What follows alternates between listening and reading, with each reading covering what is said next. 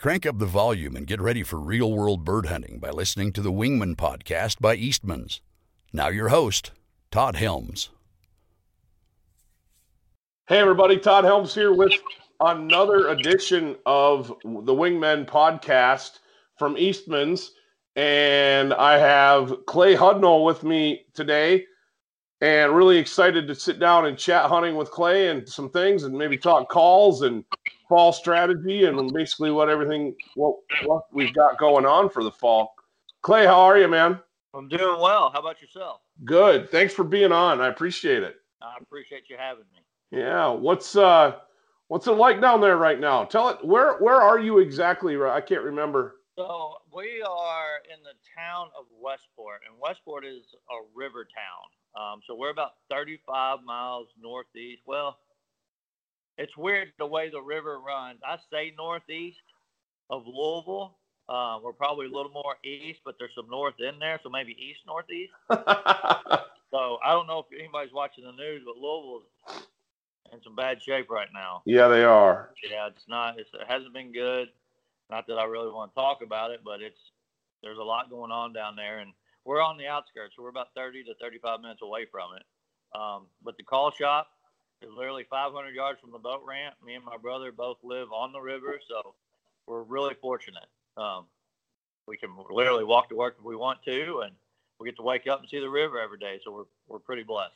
No, that is cool. That is really really cool. Yeah. So when you talk about the call shop, refresh everybody's memory. What call shop we talking about? Talking about field proven calls. So me or myself and my brother um, own field proven calls, and we're going on our we're, we're at our 10th year this year. Goodness gracious, it's been that long. 10 years. Good for you guys. Good for you. Yeah. How, so how did you how did you how did you two decide to start all that? I mean, obviously, you and your brother both have been around in the industry for quite a while. Um, yes, sir. I remember first seeing you guys pop up back in back with uh, Fred Zink back in the day. Um, that was kind of where I started seeing both of you around on some of those videos and and different things. And like I said, then all of a sudden there's this field proven call call lineup, and I've had the good fortune to blow a couple of those, and I've been really impressed with everything I've gotten my hands on. Awesome. awesome. Yeah, yeah, but uh, so yeah, we we worked for Zink Calls for I think right around eight years, um, and you know, Fred and Don, you know, it was a great place to work, and it was just one of those after time. I mean, we've been away from home since we left for college. So, you know, it's not to go into detail, but things change. Um, maybe some some chat of some stuff that probably wasn't promised. Missing home. Kind of want to get back to, to being at home. And to be honest, call making is really all we really know. Um, we we started with calls from the ground level. Like Field was the first full time employee, and I was the second. Um, and you know, good thing for Fred, he trusted us, and we between Field, myself, and Don, we kind of helped run Zink Call, so we knew the ins and outs of it. Um, and and Freddie was doing a lot with Avery. That's when Avery kicked off, and the decoys were coming out, and and it kept you know it kept Fred extremely busy with that. So he entrusted us to to take care of the call company. So I mean, we learned hands on we dealt with all the buyers. So, not saying it was easy for Field Proven to start, but when we got home, we decided, man, this is all we know. All we know is how to make calls. So let's take on what, what calls that we did with Freddie and maybe tweak some of the stuff that we like in a call. And then the buyers, you know, kind of knew us, so it was entrusted.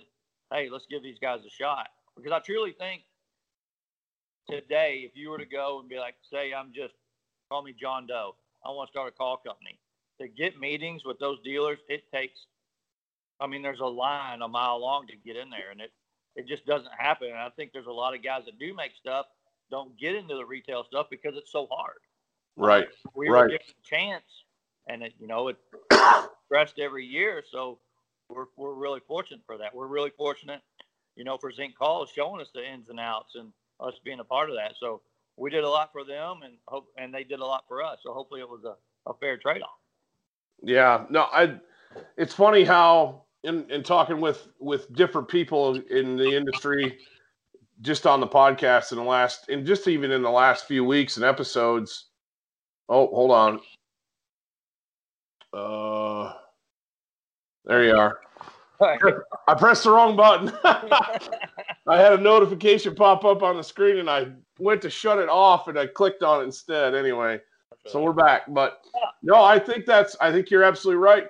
You know, it's a it's a tough tough thing to do to get into it and to have have a foot in the door like you said really helps, you know, and and you said something too that you know, I've talked with I've talked with quite with a couple call manufacturers now on the podcast, and everybody says the same thing. They all had, you know, they liked who they were working with, or whether it was Fred Zink or whether it was um, Tim Grounds or whatever. But there was a there was something that they liked in a call that they wanted to be able to do that they weren't able to do, and so now that they have their own processes, every every call is a little bit different. Every call is a little unique and man, in today's world of online marketing, they don't need to be in storefronts necessarily to do well. Correct. You know, there's there's companies out there that you'd never find in a in a Sportsman's Warehouse or a Scheels or a Bass Pro or a Cabela's that are doing just fine with their with the online market space. You're 100% right, man. And that's what's that's funny you bring that up and that's why there's so many different calls out there. Everybody every call like everybody's got good calls. You can shoot ducks and geese with any call, but there's so many different styles. So what one style has may not fit you, but man, there's a list of call makers. That's why I like when we go to a show. Our biggest thing is like if we're at an out, outdoor show. I got a lab wearing me out. No, no, mine's at home. Otherwise, it'd be the same way. Yeah. So we tell people like we get like let's say NWTF. It's that's a big show when a guy comes there, uh, our first words are, man, try everybody's stuff out. Find what fits you. Like, I'm not going to sell you something that you don't like. That's what I love about talking to customers, any type of retail store. You can see those guys blow that call. And we've done it enough where it takes just a couple notes. You can tell it's either too stiff, it's too light, what needs to be changed, and you can fix it and somewhat dial it into their style if it fits their style where they walk away like, man, that's the greatest thing in the world. Where if he was to order it from me or order it from Bass Pro and say he blows super hard, well, we tune all our calls that go to dealers on a medium. Well, if he's overblowing it, man, I, I hate this call. Right. He can have it dialed into him where it's stiffened up. oh man, that's the best thing in the world. So we like that one-on-one interaction. That's why we do a lot of we do a lot of shows um, just to meet our customers, talk to them, and get feedback on what they like and what they don't like. What's your show, show schedule look like? I mean, that doesn't probably start for you guys until February. Well, so normally we have like a lot of dealer shows in the summer, like that that are involved with like calling contests and stuff like that. Everything's been shut down. Right. And and so our next big like the next big one would be uh like Harrisburg, Pennsylvania. Yep. It kicks it off, and that's a nine day show, and I forgot how many hundreds of thousands come through there. It's, it's a lot. It's every day. Um, they're talking about still having it. I don't know. I mean, I'm not getting into it. I don't know how they can, but I, am afraid there's going to be people not show up, and I mean that's a decent expense for people that are going there not to have a good show. So I am not for sure. It could change, but Harrisburg is going to be our first one, and then NWTF follows up, and then there's a list after that. So, so I'm not for sure some are some are canceling, some are some are not. So we'll see what happens after November, I guess. yeah, no, it's it's same boat, not necessarily for for wingmen, but we do, you know, obviously with Eastman's, it's a big show season starting, you know, right after Christmas. Yep. And it runs right through until yeah, it's it's early summer for for us. And obviously wingmen we we're part that's our that's our parent company, so we're right there in the mix, you know, and drag me to shot show last year and and do all that fun stuff. But um yeah, I'm with you. Not to get into the weeds on it, but it's going to be interesting to see how that all that breaks down. It really is because they've canceled. So the World Goose Calling Championship was canceled. Yep. Last week they canceled the World Duck. I mean, those have been going on. I think 75 years or yeah, long time, long time. Um, and those are great, you know, great events that, that call maker set up at, and you can you can talk to people. I just I'm curious on how these like outdoor shows, unless they're just trying to make every penny they can. I, I don't know. I don't see how it's going to work out. Yeah, I don't either. And hopefully it doesn't. Hopefully we don't start a new trend of of no shows. You know. Right. But I think you know we'll see where it all ends up. But uh, yeah. Well, get off the doom and gloom bandwagon for a minute, man. What's your what's your fall look like? And so it's, we've actually we've just started talking about it. What uh so me and Field have always been kind of like fly by the seat of our pants. learned that. So I'm, a, I'm, I'm going back to our Zink days. We learned that. So when we were filming and doing the DVD series for Zink Calls, it's really hard to like set dates and be like, hey, I'm gonna be here this time because it doesn't always work out. Um, so we're always like sitting on go. Like if a guy calls and says, hey, I've got them, you need to be here we have that ability to do that. Um, now we try to maybe set windows. So we always go to Nebraska, typically right between um, either right before Christmas or right after Christmas, and we kind of dial that in um, as it gets closer. But excluding that trip, we pretty much are sitting on go. Like I think it was last year or two years ago, because um, we're both Yeti ambassadors. Yeti said, "And hey, we need you all in Oklahoma in two days." No problem. We're there. They're right it was a great trip. Ducks were there. We just were able to do so. We have a lot of options, but we don't always go through with them just because of the way the hunting is. I com- I completely agree. That's been that's that's been something that when when I came on board here at Eastman's, being a big game company, you know everything's planned out. We're going to be here on these days and here on these days and here on these days.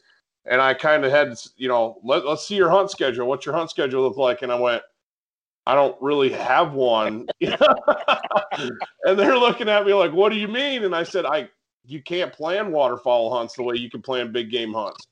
You can't do it. And it's I, am glad you said that because now I've got a little bit of ammunition in the next in my next meeting. it, it's it's really hard. I mean, you're depending, especially depending on the location you're going. I mean, if you're if you're waiting on a migratory bird, even if they don't have a huge local population. You're waiting on, you know, flight ducks or geese to get to a right. You can't. I mean, if I could pinpoint this river, I'd only hunt the good days, but I can't. Right. I go out there and get my tail kicked more often than we have great hunts. So same thing here. Yep. Same thing here. Day, I would do that, and then you know probably work a little more or do other things. But it, it's hard with waterfowl. You can't. Yep. No, it's it is tough, and you got to be you know, if, if you're not going to be in a blind in the morning, you need to be in a pickup someplace, you know, scouting. 100%. And yeah, you know, and it was interesting. We don't have the eastern half of, of Wyoming opens this weekend, but where we are, we don't open till October. Okay. Um, for, for ducks and geese. And I was getting pretty excited there because we had we had a bunch of teal show up. Nice. And I'm like, man, maybe they'll stay. Maybe they'll stay. But we always get a blizzard in September and it, we got one, and they're gone. You know, I, I went out the, you know, I just we just my wife and I just had a baby boy. I told you that you and I actually had to put this podcast on hold because of that. And I was I took her for a drive literally the night before we went into labor. We went duck scouting. Nice. Because she, she's like, I got to get out of the house. I'm going nuts, and I'm thinking, well, he's a couple days overdue. Maybe a bumpy road will get things moving. You know. 100%. So that's what we did. And I tell you what, we the spots I was looking the week before were loaded with ducks. Yeah. We got that blizzard, they're gone. and it's, it's, funny those teals. So our teal season's in here, and they move with a stiff wind. Like it, yes, they do. It was uh, about two weeks prior, so I can I can kind of tell you if you can see. So I can look right out. Oh, nice. River.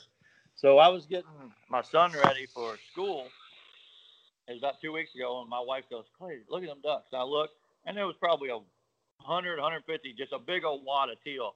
I'm like, hmm, that's interesting. Because normally we don't get them till the later half of teal season. Like okay. once it goes out, we're getting like what we see through here. Like, man, that's we still got a couple weeks. Well, we've had that cold snap here. Me and Field been a couple times. We ain't seen the first teal. We haven't seen a goose. We haven't. I mean, we haven't seen anything. So. Well, that's rough. That is rough, but you know that that's the way it is. Like you said, you know it's it's the same thing here. You know the openers like, do I go? It usually coincides with opening a rifle for elk. Gotcha. You know, so it's like, do I go duck hunting or do I go elk hunting? You know, I've got until I've got until the middle of January to hunt ducks. I only get on elk for a couple weeks. See, I've never I've never elk hunted. Um, you need to, man. It's on my list to do. It, it really is. Yeah, it's it's something that's a it's an addiction. You know, it's like the guys around here in the office hate me saying this, but when you can get on them in the rut, especially archery season, it's like a giant, it's like a turkey with antlers. You know, a, an eight hundred pound. The the similarities are are are there. Yeah. There's enough differences too that makes it. You know, it's it's unique. It's its own thing, but. Yeah when you start looking at behavior and the way they work and how vocal they are and how they respond to calling situations or don't respond to calls, man, it's like oversized turkey. it's weird. It's weird. Yep. But um, yeah, they got the serious elk guys hate it when you say that, but it's no, it's bet. true. It, it is true. So So how is the the new baby? Everything going good? Oh, thanks for asking, man. Yeah, he's awesome. Little man, little man sleeps all night long. Uh, we're we're pretty not pretty. We're extremely blessed. This is our third. This is our third one, and and uh, yeah, I finally got a. I finally got a little boy. I got two little girls that I wouldn't trade for the world, but you know, I was rooting for a son this time, and it came through. I, I get it, man my first one was a boy. So Field has two boys, and my second was a little girl. So I, I get to have, um, I get to experience both. Um, I feel like she's a little moodier as a baby than what my son was, but that's that could be the second child syndrome too. I don't think. Sure. I think we're. Oh, she can play on the dog now. Cam, don't touch the dog. There's germs. Like it's the first parent deal. So well, what's funny about the, our little girl? So, from our family tree, my dad was trying to explain to me just what we have history of. Peyton is the first girl in like 176 years.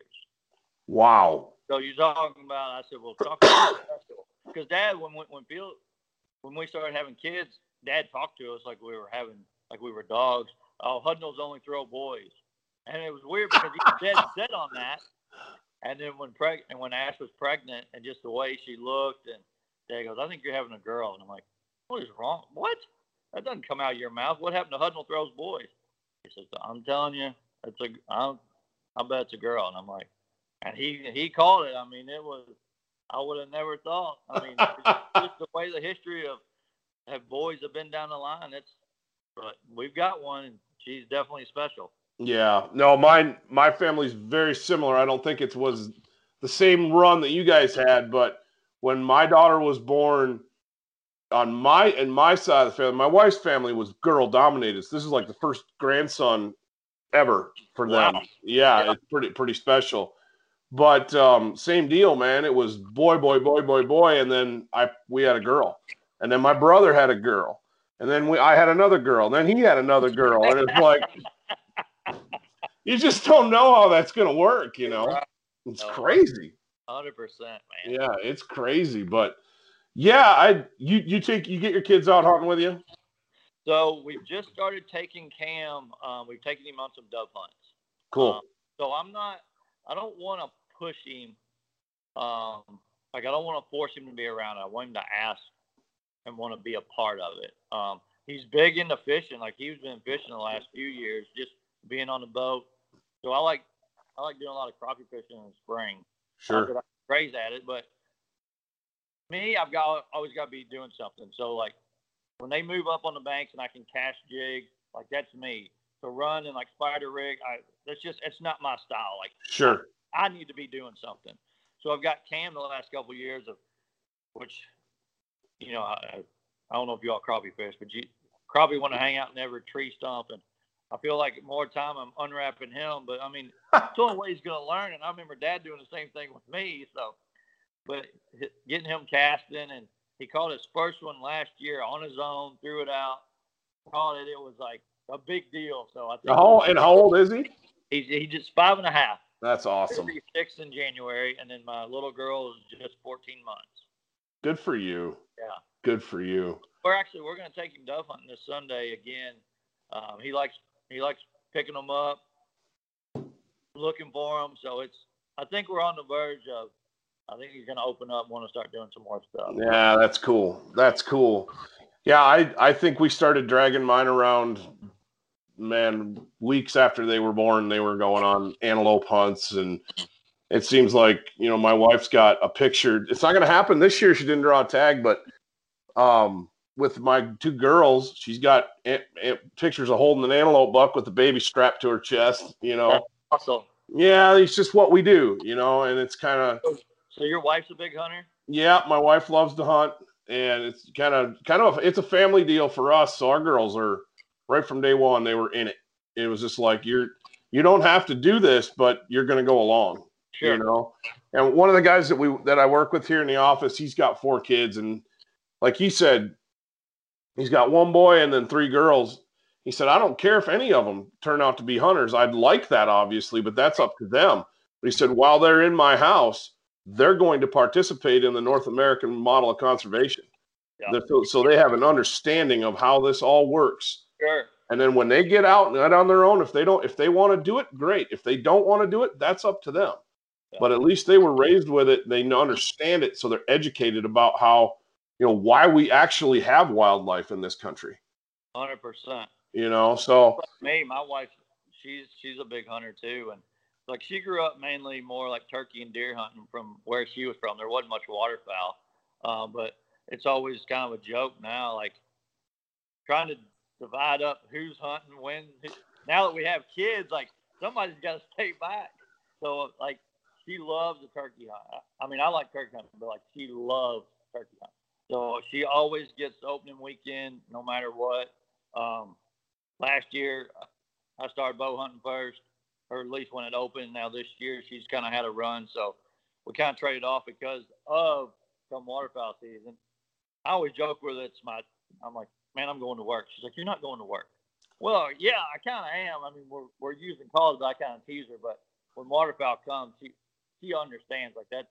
I get 60 days or Right. 60 plus, and she she understands it. Like she she knew about it before we even got together. Same thing. She was watching watching us on some videos, um, so she knows that that's that's part of the life. Like waterfowl is kind of a big deal. So I don't mind like you know the go turkey hunt. You know because with my schedule, I have the ability. I could go during the week where sometimes depending on how her schedule is, she can or cannot go. So if she can knock one out real quick and get over with, man, I'm all about it because I know she has that love for it. yeah, no, I completely agree. It's for us out here. It's it, it, it has a lot to do with what we draw. You know, as far as big game goes. Gotcha. because our seasons are well i think they're probably pretty similar to what you guys have there as far as your our waterfowl seasons don't don't really get good and you don't get serious about it until later in the year and all the big all the big game stuff comes first Gotcha. you know you got september october and then the, and then november where we i mean we've got some birds and you'll get out and bang on them here and there Yeah. but it's a big game focus those those first two and a half months sure. at least, and then that's closed and done and over with, and then it's on to it's on to ducks and geese and and pheasants. A lot of the upland stuff.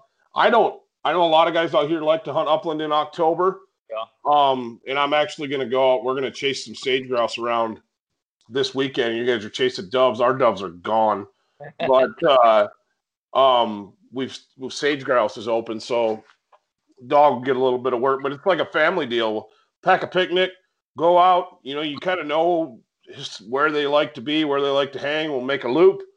You know, throw the kid, two girls can walk, and the, the little man will be in a backpack, and we'll go make a loop with the dog, and yeah, you know, have a picnic and do that kind of thing. But if she can get those hunts in earlier, like the turkey, or if we can get some of the, her tags filled, Yeah. then it's like I don't have to worry about it quite so much trying to get hunts filmed later in the year in November. Sure. You know, like I said, obviously, if, if I get a big, we filmed an opening day episode two years ago where we just happened to have a flooded corn part of a cornfield that had flooded Yeah. and it was an irrigation issue. The, the irrigation drain tiles were all plugged and irrigation water stacked up and it flooded this corn. Wow. Totally random. Yeah. And it just happened to be coincide with with an with opening day, our second our second split opener. So later in October for ducks, and we were covered up. I mean, it was amazing. That's awesome. That's a pretty rare deal for us Right. out here. It's usually going to be snow on the ground, and and you know, you hunt Nebraska, it's the same Yep. time of year. It's the same type of stuff. You know, cold. The colder and snowier, the better. Yeah.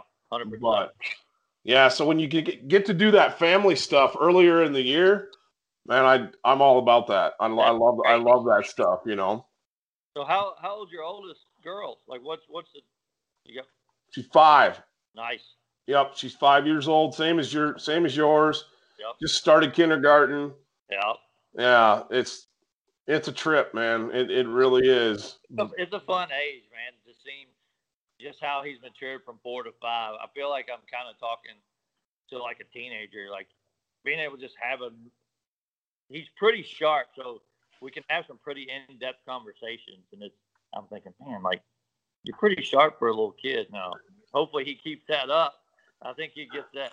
He, and he's pretty. He's he's actually really intelligent. So um, uh, I'm pretty blessed. I, I think he gets that from his mother. I was just gonna say, I know mine gets that from her mom, no doubt. if, he, if, he, if he gains any street street smarts, he'll get that from me for sure. But Yeah, yeah. Mine mine knows how to blow a duck call, and that she got that from me. there you go. That's great. That's we great. went for a ride the other night and uh, just to get out of the house and ran across a, a lo- or found this lone bull elk out in this out in this alfalfa field south of town. And I said you should get out and get in the get in the ditch and, and do your cow call thing at him. See if he comes to you. You know she's just squeaking at him with her mouth you know. Yeah. and he didn't come but he looked up. He took a couple steps in her direction. It was like, daddy he's coming he's coming. That's but great, yeah, you know that that calling aspect of things. I don't know. I'm sure it's. I'm sure it was the same for you. That calling animals fascinated me from about the time I was my kid's age or your son's age. It seemed like uh, that calling. It seemed like I grabbed one of my dad's old calls, and I don't know. I think it was an Olt back in the you know one of the old ones, you know, and and it.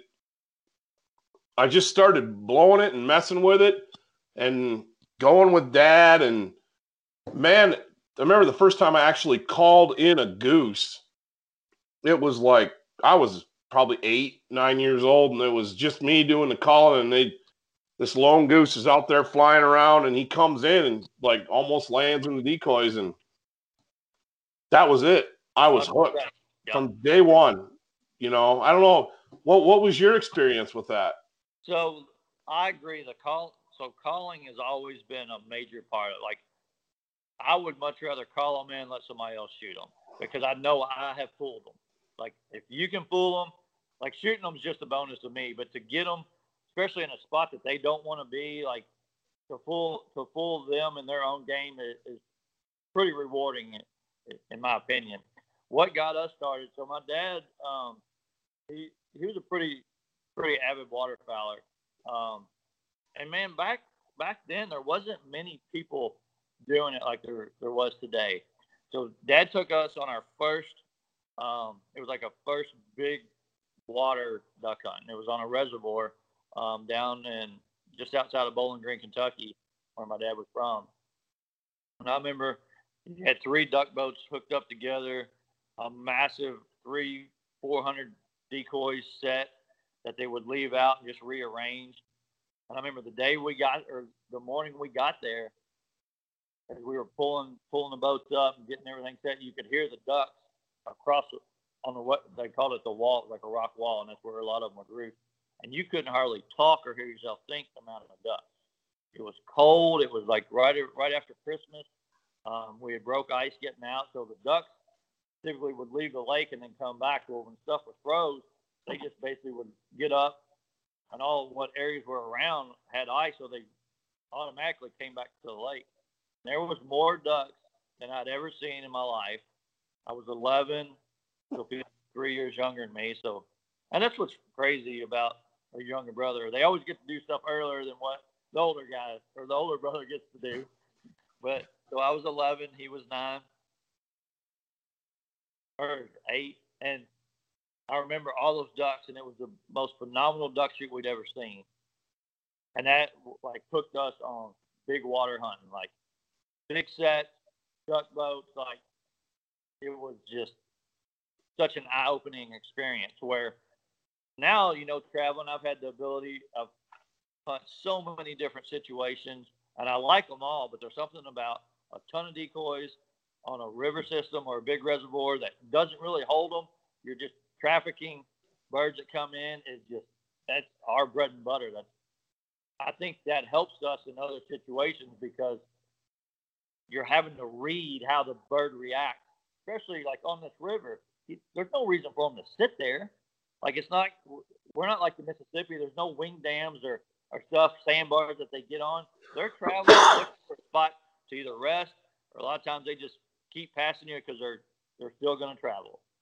So understand, we learned to like read birds at a very early age and understand, you know, from the calling aspect, um, how they reacted to either decoy them or blow them out. So it was uh, it was a cool experience, and that big reservoir hunt is what got us hooked. Um, and then the calling side, so trying to blow a duck, you know, it's some people still struggle to this day. My dad, he can kill ducks, but if you heard him blow a call, you'd be like, man, he's terrible. He just knows when to blow it and when not to blow it. Well, Field is the type of person he picked it up at an early age and was good, like really good. So I've always been blessed to have a great caller in the sprint. Now, when you're young, you want to blow everything 100 miles an hour. But once we started understanding how to blow, how to work together, out here, man, nobody ever goose hunted when we grew up. We were literally the only people goose hunting. And now there's everybody goose hunt. So right, right. But having you know that calling aspect is what drew us to the waterfowl side of it. Watching those birds react, and that's why we love turkey hunting so much. Yep. That's why, like me on deer hunting, I would rather hunt the rut when I can grunt to them or rattle at them. Because outside of that, man, I'm just hoping I'm in the right spot. Like I, it's it's not me. Like if I want to hunt something that will respond to what I'm doing to it. Yeah, I I com- I completely agree. Completely agree. Has drawn or you know driven us to to working for call companies and now owning a call company. We we love that calling aspect as other people that that want to buy duck and goose calls that have that same reaction. They they they love that calling aspect. Yeah, I don't know. There's something about it, like like you said, whether it's whether it's a turkey, whether it's a flock of ducks, whether it's a, a geese, an, a bull elk. I mean, whatever, a whitetail buck that you rattle in. You know, there's something about fooling that animal by sounding like them. Yeah, man, I I just I'm with you. It, it's it's almost like oh we're gonna we're gonna do jump we're gonna go jump shoot some ponds. I'm like, eh. See now, if you're a shooter, that's that's perfect. Right. A guy would rather probably shoot something. I want to shoot them close. I don't claim to be a good shot, but for a guy that, man, I bet I could kill that duck at 50 yards. That's not for me. I want to call right. him in, in. But there's there's different styles. There's people that want to that would rather go and shoot pass shoot stuff. Right. I'm knocking it because you're that's your deal. You're a shooter. Like I understand.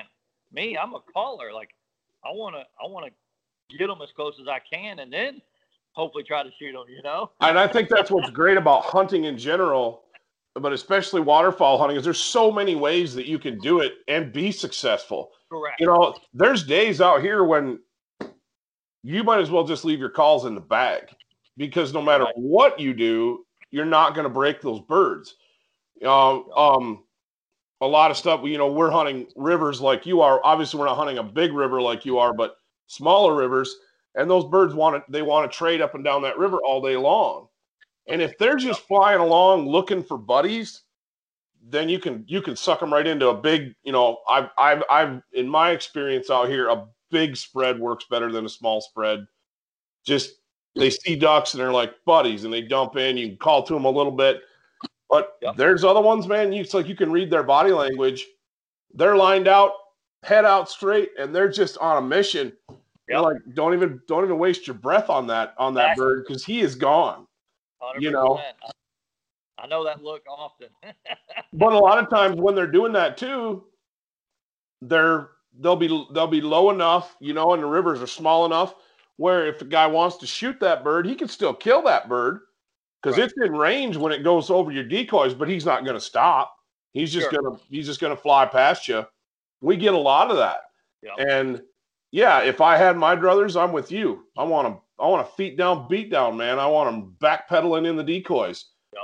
But that's not always the way it works no, you're 100% right. you know, and you're hunting if you're hunting public land or you're hunting even small pieces of public private land that are got lots of pressure all the way around them, kind of in the situation we're in out here. Um, you kind of take what you what you get, sure. you know, and then you get those handful of hunts throughout the season that are just perfect. You know, whether, whether you're hunting a dry land set for ducks or you've got a set, you've got just an absolute melt for geese lined up. You know, where everything works beautiful, but the rest of it's kind of just grinding out and taking what you can get. You know, 100%, man. I, I, I get it. And that's, Mm. that's what, you know, me and my brother, we like hunting public um, just because, well, that's what we were raised on. So it's kind of home for us.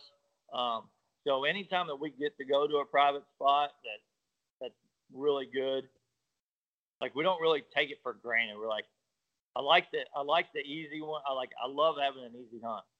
But if I had to go anywhere on a daily basis, I go out here and fight this river because it's one reason it's home.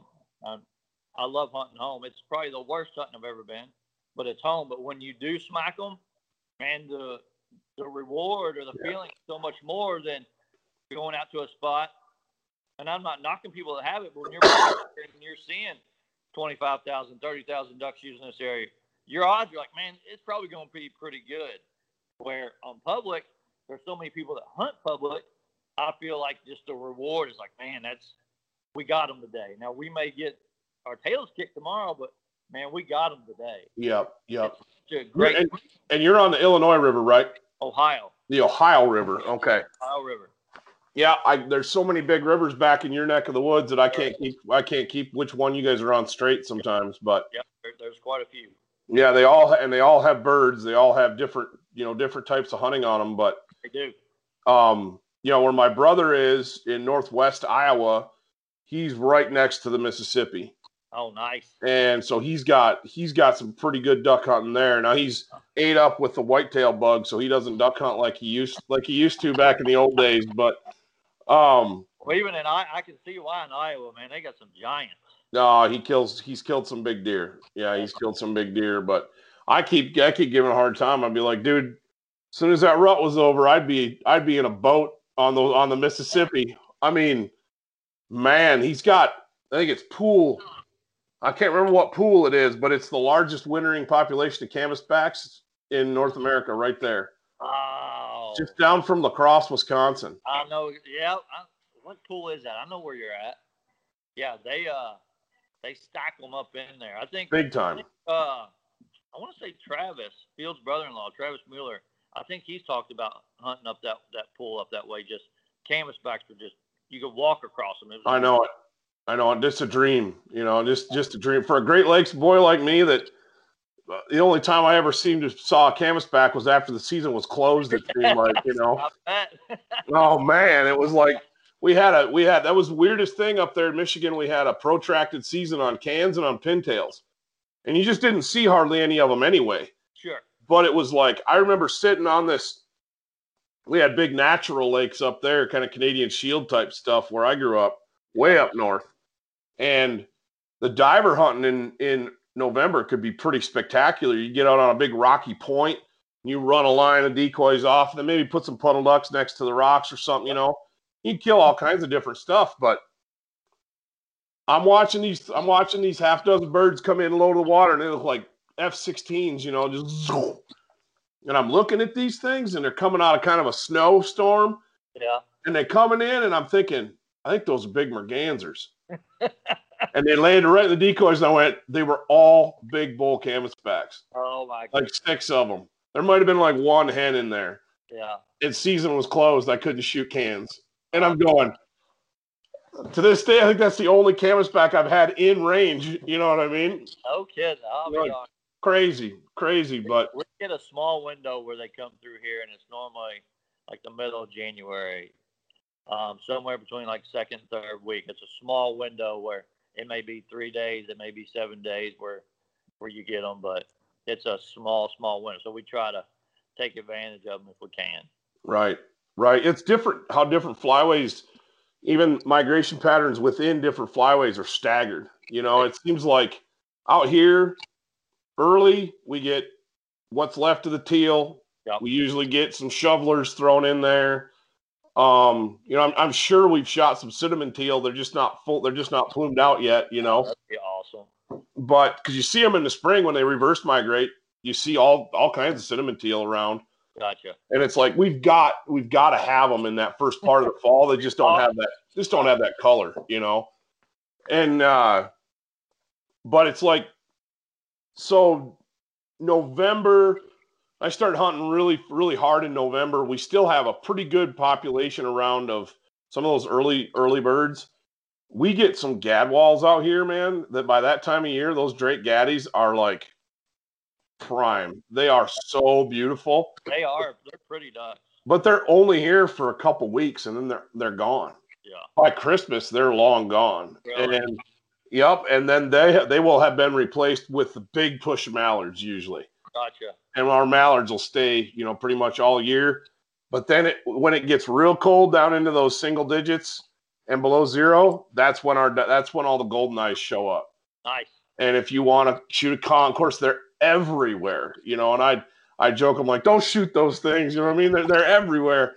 But the one you're always the one everybody's always looking for is that barrows. Yep. You know.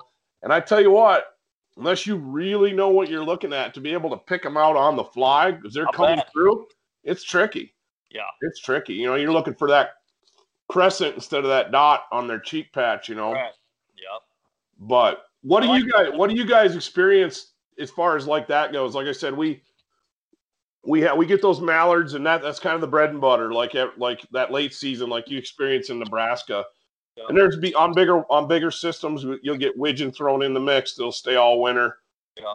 and some divers. And every now and then, somebody will you know you a couple years ago, a friend of mine killed a canvasback, big bull can late. Um, seems like everybody somebody shoots a wood duck every year, so way late. Which we don't have hardly any wood ducks out here anyway. So that any anytime anybody gets one of those, it's a treat. Probably a prize, yeah. So, uh, man, out here, so where we're at down here in Kentucky and and being on this river, it's all weather based. So to say consistently, primarily shoot mallards, and up until last year, mallards and black ducks is what we typically shoot. Now, early, like the first uh, opening weekend, you may there may be some widgeon in there. There could be maybe some teal, um, maybe a few wood ducks. Could we typically have a decent amount of wood ducks around here, but it's mainly mallards. So depending on what it is up north and where we're at, we're kind of out of the Mississippi flyway. We're in it. If you were to look on a map, but we're not in it. Um, so we get some of our best hunts is like if Maryland or Pennsylvania gets like a freak snow, snowstorm and it pushes out stuff that way, somehow they get pushed our direction and they hit this river and then they, I mean, we've shot old squall out here, which is wild. Uh, they've killed brant out here. Um, we've shot Ross geese out here. Um, so, but if it gets super cold, typically our January is when we rely on seeing like a good amount of divers. We've had days where we've shot redheads, canvasbacks, bluebills, ringnecks, and not even shot a mallard. And literally the next day, shoot all mallards and not see a diver. It's just you ne- you never know what you're going to see, and that's why you almost have to get up and go every day because there's days that you'll see you can see 500. There's days you don't see a duck. And what's crazy about it, it's like kind of the pull system of the Mississippi River. You don't know where those ducks are at on this river. Right. If they were three miles up or three miles down, I may not even know they're here. But if I'm out there every day and they're passing through, the day I'm there, lights out, man. So it's hard for us to just get on this river and run and scout because they don't sit on the river. You're looking for areas off the river like power plants or big. So there's a few places down here that have like big bottoms that flood, typically over roost birds. But you got to rely on did they put water in it that year, or has the river been up and has it already got water in it? So there's a lot that goes hand in hand. So it kind of sounds lazy, and it's not. It's, it is and it isn't. To, to say if my buddy shot them three miles upriver, if I was to go up there the next day, they're probably they're they're gone. They're either on me or past. So to chase them, you're always kind of behind them.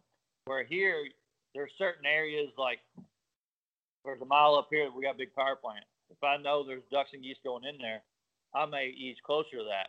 If they, if we've hunted them and banged on them a couple days, instead of going back up there, we're going to move farther down because them ducks may travel three or four miles, and now they're in a new area. They act like new ducks again, when really they've only left there, but they're looking for a new spot. So you kind of beat them up, the same birds, but in different spots of the river. And until they get, and then when they're tired of getting beat up, then they'll travel next big power plant's down below Louisville, which where we sit, we're like 18 miles from Louisville, um, where I'm at right now. So they may travel 18 miles and find a new roof and new home. And we're just we're banking on that that trickle system of hey, let's have all these power plants keep loading up or these big mm-hmm. reservoirs, let them keep loading up and because there's not really much ag here, and that's why we don't really hold a lot of birds it may take them two or three days where they're like, man, there's not enough food here. Right. Let's keep moving. And that's that's what we bank on. Like if you we always joke, if we could pick the great days, we would. But you gotta go out there because it's the days that you would think are the worst, cloudy, no wind. You may shoot 30 or 40. The days where north winds, bright, crystal clear, good migration day, man, you may not see it. Like it, you can't pick it. It's it's so hard and it's so frustrating, but again, it's so fun. Yeah, it's it's just waterfall, you know, and it, it's we've got we've got quite a bit of ag here. Honestly, that's why we have birds, um, because we've got rivers that don't freeze. Excuse me. We have rivers that don't freeze and stay open pretty much year round, and then we've got ag, which is pretty rare for the West. You, know, you have agricultural zones where then it's surrounded by nothing excuse me. But um, that it, it's interesting. It's the same way. I, I remember one I had a, we had a hunt last year. I took out um, a couple of guys that are local that do a lot of work with a lot of youth and do like a mentorship type deal. I got to yep. take a drink. Excuse me.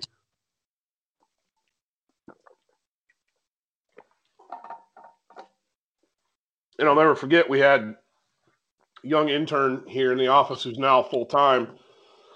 and he said, Hey, you want me to film? You want me to go and film for you in the morning? I said, you know what? Now nah, I don't I don't think so. That you know the birds are stale. I said it's I said I'm just taking these guys out to kind of get to know them more yeah. than more than anything. Uh-huh. I don't think we're I don't think it's gonna be anything special. Yeah, we shot 15 Drake Mallards in like 10 minutes that oh morning. Oh you know, it was it was ridiculous.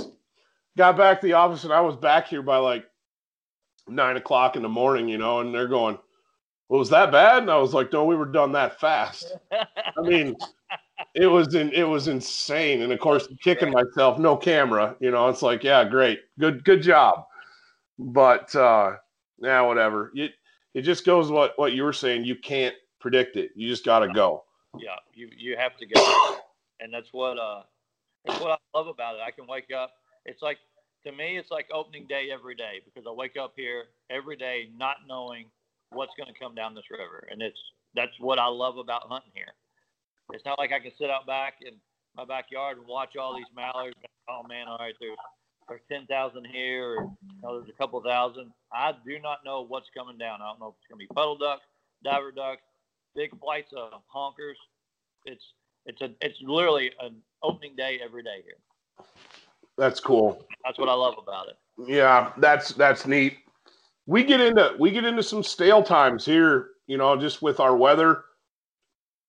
a lot of times we'll get a big storm in January and in November. We'll push a bunch of birds in, and then the weather will get nice again. It'll be cold, but then it'll get it'll get nice, and the birds just don't do much sometimes.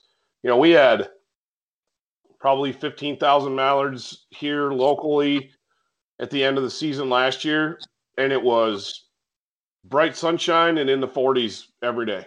Yeah, and they're they're feeding all night long in in a cornfield. So you kind of gotta, again, you kind of gotta have some spots lined out on the river where they're coming back too, yeah. because they're gonna drop in at 7 30, 8 o'clock in the morning. They're gonna feed all night. Yeah. And then they're going to come back to the river and loaf. And, and man, if, if you're in one of their if you're in one of their day roost spots, it can be phenomenal. But if you're not, it's tough. They don't fly around during the day because it's too warm. That's what. That's what yeah. here.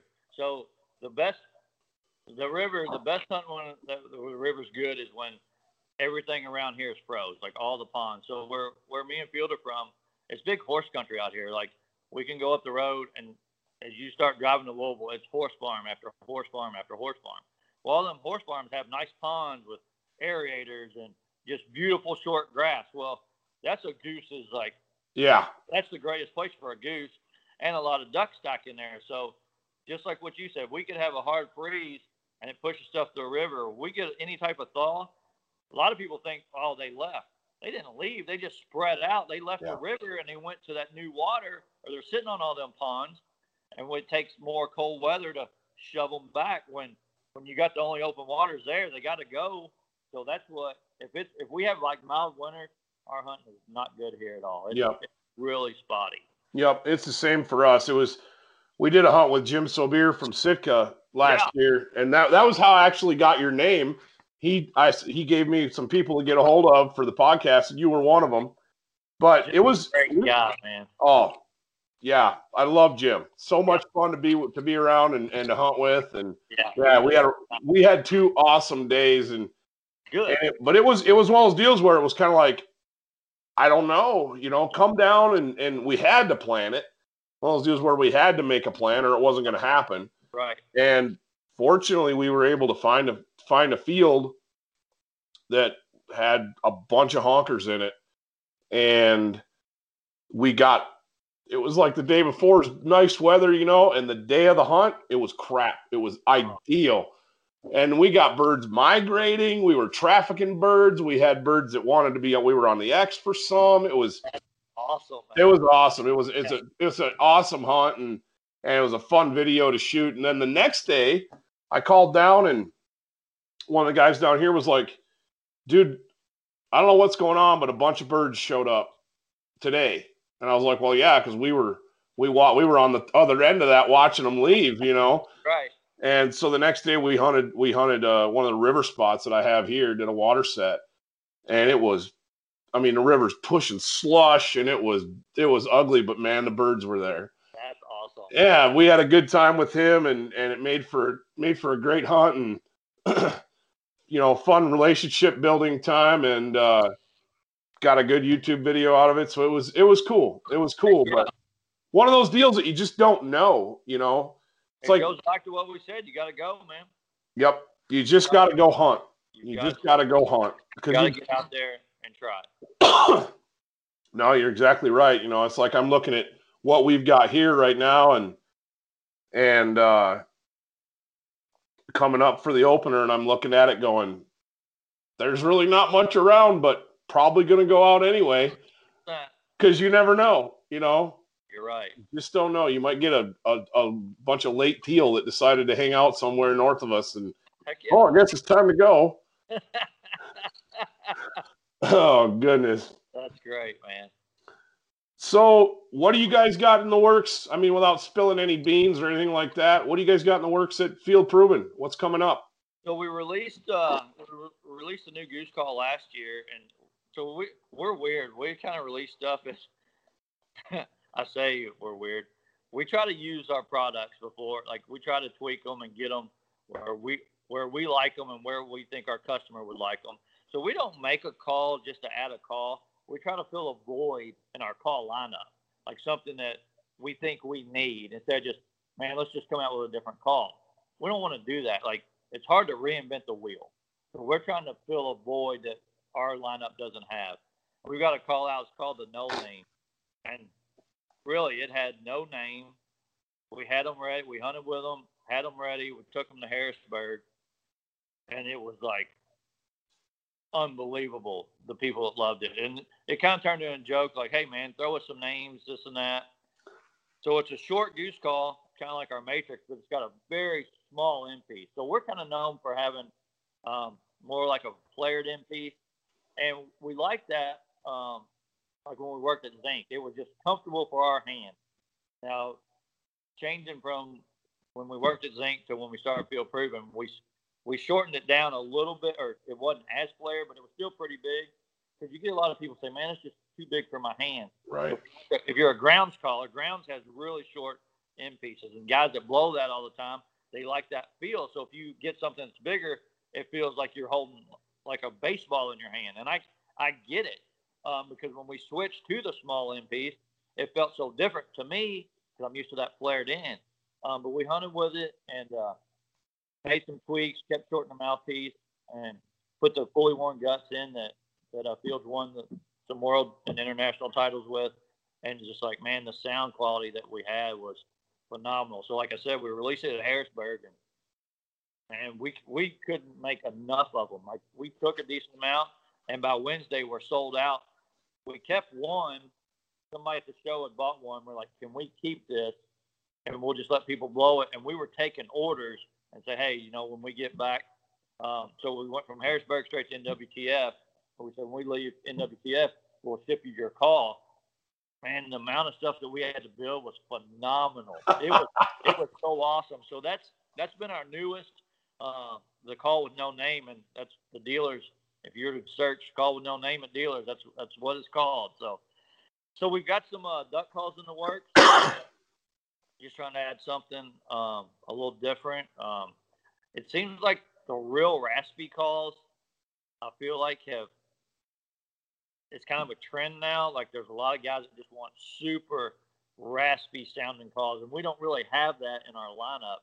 We've got a little more just cleaner, um, smoother style calls. So we're we're trying to mess around um, with that. We get teased all the time. Hey, when are you gonna make a cut down? And we're not. Like we don't we don't know cut down calls. We don't want right. calls to have it, you know. Um, so we kind of get teased about that, but like I said, we don't want to make something that that we don't have any knowledge of. It's like we get beat up about spec calls. Me and Field haven't just targeted specs in probably 15 years. Like we don't want to make a call that we really we want to be able to use it and make it the best that it can be in our eyes. So we're, we haven't made a spec call just because we don't really hunt them. We've got nowhere to really go target them to make sure, you know, do the R and D of like, man, is this really what we want to want to release? When there's a lot of great spec calls out there, are we kind of handicapping ourselves, or you know, yeah, I mean, I'm sure we could make some and sell them, but in the back of our minds, we can't sell something to somebody that we really haven't tested or believe in or think is the best. And we're not going to do that to our customers. Like we yeah. want every call that we use, we use. And so what's cool, Field tunes all the goose calls, I tune all the duck calls. We tune them calls if they were going on our lanyard. That's why we offer a lifetime warranty. If you're not happy with it, send it back. We're going to find a way to make you happy with that call. And that's that's kind of been, you know, what Field Proof is known for is the customer service and the lifetime warranty. And everything's American made. That's awesome. No, that's awesome. I know that I, I really respect you guys for that because I think I think what you said a, a, lot of people, whether it's call companies or whatever, they see it they see a, a spot in the market and they they want to they want to be involved in it. Right. Whether or not they have the expertise to be or the experience or whatever you want to call it to be I guess to be experts at that or or to to to give a good representation of that. So I really respect that. You know, I it would be the same way if if I was in your shoes, you know, or, or similar, trying to talk about, you know, hunting big water diver setups. Right. But I haven't done that since I left the Upper Peninsula of Michigan, and we just dabbled in it then. Yeah. So I don't. I'm not like these guys that hunt these big rivers or these big reservoirs, and they're hunting layout boats or they're hunting, you know, the Salt Lake down here in Utah, and they're they're experts at it. You know, you want you want to talk to somebody about that, talk to them, not me. You want to talk about trying to so we make turkey calls too, but that'd be like me trying to send you, hey man, I got some diaphragms. I bet you could elk hunt with. I just told I've never elk hunted, but guys say, man, they're just turkey calls. Okay, but there's got to be the tension, like yeah, they are and they aren't. You know, there, there, there's there's, there's differences. Like me. Could we make elk calls and sell them as elk calls? Maybe, but then again, we know nothing about it. Like we don't we don't want to do that. That'd be me, like I said, trying to send you, hey, try these out for elk hunting. Like, man, these are turkey calls. But the, you may get the average Joe that doesn't know any better, and that's money in our pocket. We're not, man. We're not those people. Like we want to, we want to make stuff that we know, we believe in, we know you're going to be happy with. Yeah, I respect that. I do. I, I think that's really cool. I, I do. So I got to ask you. We're we're sitting in about an hour, and I'm, you and I could keep going, but I, I know we both got stuff we got to do. Um, but I got to ask you this question. I ask it. To, I ask everybody that's been on the podcast this: If you could only hunt one bird one way, what's it going to be? If I could only hunt one bird one way, it would be it would be the Drake mallard on this big river system. That would be if, if that's all I had, that's what I would do. I kind of figured that's what you were going to say, just um, judging by what you said earlier. Yeah, that would that would be that would be it for me. Yeah, I you know it's it's funny. Everybody's got got their differences, got different ideas on what they like, and you know I talked to some guys from Arkansas and from Louisiana and different places, and they're talking it's got mallards and timber, mallards and flooded timber. Sure. And they'll go so far as to talk about exactly what flooded timber is, which I think is cool. Um, other guys, it's like, give me a field hunt, you know, whether give me corn, mallards in the corn, or geese in the corn, or yeah. or whatever. But I had a feeling that's what you're going to say. I I appreciate that. I really do. Yeah, I, there's just something about being out there, man. I I, I love it. Yeah, you and know what you know what you like. Up, like timber hunting is phenomenal. You know, dry field hunting. There's big bunches of ducks, and I, I I've you know been a part of all of it and love it. But like you said, the question was if, the, if it was the last bird and place I could go, and it, it, would definitely be right out here at home. Yep, that's you're a man that knows what he likes. I I, I admire that, buddy. Yeah, buddy. No, that's cool. Well, you if you guys get out this way this year, give me a holler, man. We'd love to love to go sit in the blind with you, hang out, and maybe we can talk Jim Sobir into into jumping in. That'd be kind of fun. I'll I'll say something to Phil. We'll try that because we're typically out that way, so we'll yeah. see what we do. Yeah, yeah. You know, like you said, it's it's hunting. You never know until you go. That's right, buddy. All right, Clay. Thank you very much. I really appreciate your time, man. Man, I appreciate you having me. It's uh, it's been a pleasure, and I, I enjoyed it. I really did.